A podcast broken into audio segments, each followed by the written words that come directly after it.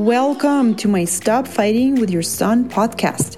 If this is your first time here, I recorded four episodes especially for you to help you eliminate the fights right away and start connecting with your boy as soon as possible.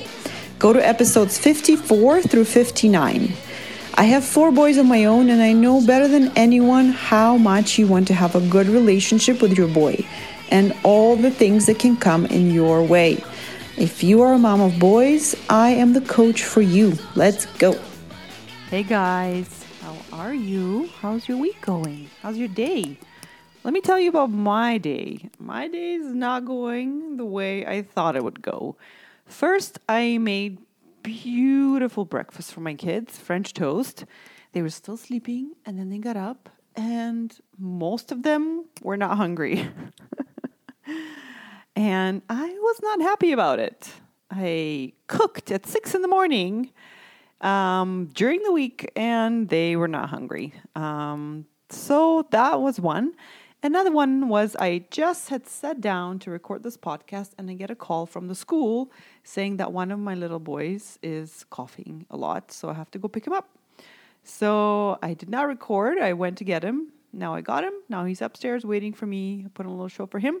So I can record this for you, and then afterwards I'll go back to see him. So that's how my day is going.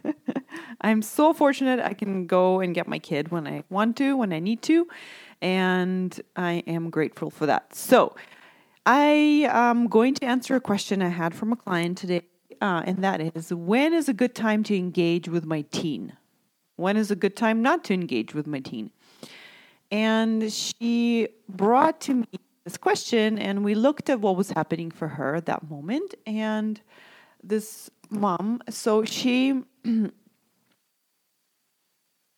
time when she did not engage with him when he said something to her and her thought about it was um, that he's attacking me. And so we looked at what was going on for her because i don't know personally i'm a coach but i don't know when is a good time for you to engage or not engage with your child but i can help you make that decision and i can help you figure out when is a good time. So then when we know what you're thinking so if she's thinking um, he's attacking me so it doesn't even matter what he said but in her head she thought oh he's attacking me. Then how do you feel or how does my client my client felt? She felt attacked right? Um, and so when somebody feels attacked when you're feeling attacked how do you show up? What do you do when you're feeling attacked? You might attack someone back right verbally. You might withdraw. You might clam up. You might defend yourself right? You are now on defense okay? So when you do that, when you clam up, when you withdraw, that's what happened for my client. She would just clam up, not say anything, and not talk to the son, or kind of just try to avoid the conversation and just say, "Okay, you know, I'm just gonna go go to bed." And I, I asked her, like, what what is the what is the goal here with your son? And of course, as every single mom says, I want to support my son, right? We that's what we want all want and so I said, okay, so when you're thinking he's attacking me and you feel attacked and you clam up and you avoid the conversation, are you supporting your son in that moment? Right? And of course, we're not really supportive in that moment because we are on defense. We, we're shut down, right? Whether we are shut down and withdrawn, we're not supporting him, or if we're attacking him, we're also not supporting him, right? So that's how I always look at this situation with any person, really. Like, should I engage with them in the conversation? And that all depends on how you're feeling, right? So if you're feeling attacked, then it's probably not a great time for you to engage with your son, right? Because you're not coming from a supportive, loving energy. And also, I am also um, telling you this so that you can see it as an example of how what he says can you can have a thought about it like he's attacking me and that thought is going to prevent you from showing up in a supportive way for your son.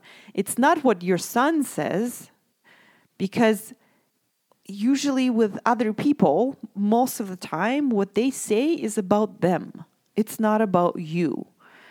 Even if um, even if we can prove that he's attacking you, we can still choose not to feel attacked, right? Because there's no downside. I mean, there's no upside for us to choose to feel attacked so then we can defend ourselves and attack him, right? It may make sense to feel attacked in a situation with a stranger who's attacking you, right? Then we defend ourselves, then we, we run, then we do all the things to save ourselves, to protect ourselves, right? But with our sweet little boy or big teenager, we still have a choice to show up in a supportive way and that is always uh, shown in your thoughts. That choice is always showing up in your thoughts. And as you hear this, I want you to be ready to not know, not be aware of this in the, your next conversation, and you can gain awareness afterwards. Okay, so and this happens a lot, right? We gain awareness of what happens after it happens. You're like, oh, the reason why we had this conversation is because I felt defensive, right? That did not feel good to me. And now he's attacking, like now he's fighting me. Now we're arguing. And you can then ask yourself, what feeling, what energy was I coming from there? Was it coming from kind of like all energy about me and how he shouldn't be talking to me that way? He's attacking me or he's being inappropriate, right? And then you can see, okay, that feeling of being attacked or whatever feeling that is for you, right? It doesn't even have to be attacked, but if that feeling does not create supportive um, action from you as a mom, then you can learn from that, right? Like, oh, okay, when I was thinking this, I showed up in a nagging way, right? And that's how I always, for myself and for my clients, I always try to use that as a guide. Okay, if you want to show up as a supportive mom, what would be useful here, right? So whatever he says, right? Every I'm pretty sure almost everything teens say we can take as a, an attacking thing, right? And let's say they are attacking us, right? We can we we don't we still can choose to show up in a supportive way even though they could like literally be really verbally attacking us, right? So, if we want to show up in a supportive way, we could take a look at all the other times that we showed up in a supportive way because we are such good moms all the clients who come to me and they come to me with a problem then we find we look at the problem uh, and then we also find the rest of the life that they have where they are showing up exactly the, the way they want to show up, like 90% of the way, 99% of the time. They are supportive. And so when we look at that and we look at that interaction, and I ask my client, and that's what I wanted to ask you, what is the thought you're thinking in that instance about your son that allows you to show up in a supportive way? Okay, so when I asked my client that, she told me a few thoughts, and some of them were, um, I want to listen to him. He needs me. He's in pain. Or he's trying to tell me something, right? Or I wonder what's bugging him, right?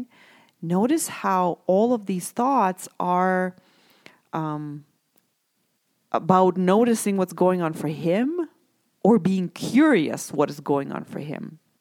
And also, I want to listen to him. I'm here for him, right?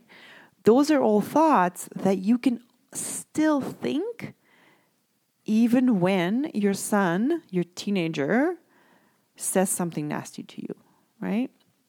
You don't have to feel super loving and amazing, but you can you can drop into curiosity, right? If you can't reach loving, you can think, "Oh, I wonder what's going on for him for him to say that."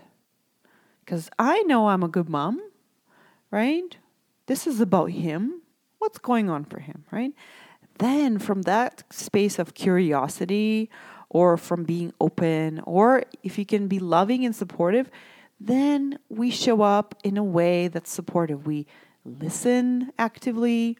We may ask questions, or we might sense may sense that we don't need to ask a lot of questions at that time, right? But we're we're open to seeing that, right? We're not taking things personally. We're not defending ourselves. And we don't try to tell them what to do because we're so amazingly supportive when we are curious, right? We're good moms.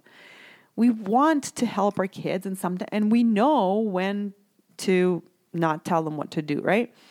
And we also don't start telling them about ourselves, right? That's what happened with my client. Sometimes we tell them when it's appropriate something about ourselves that's relative, right? But we are a lot more open to seeing what's appropriate in the conversation when we are uh, accessing that love and that support for our son, when we are not hurt, right? When we're hurt, when we're defensive, when we're attacked, we don't have access to our son and we don't have access to ourselves. We're in survival mode. We're like, something's wrong, someone's mean to me, we need to put the make things right, right? So so after I kind of walk through my client through this um, scenario of what happened with her and showed her that when she's hurt, when she's attacked, she clams up. She's not curious about her, what's going on for her son. She is not available and she does not find out what's going on for him, right? She doesn't show up in a supportive way. And then we she also told me about all the thoughts that do allow her to support the son. And um, I asked her, okay, so do you know, right? Can you tell now when is a good time to engage and not engage?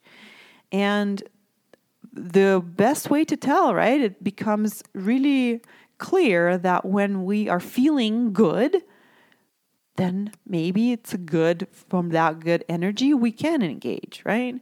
Even if your son is pissed, right? But if your son is pissed and you're pissed, maybe it's not a productive time to engage, right? Not a good time to engage. So, I hope this was helpful to you. This applies to everyone, right?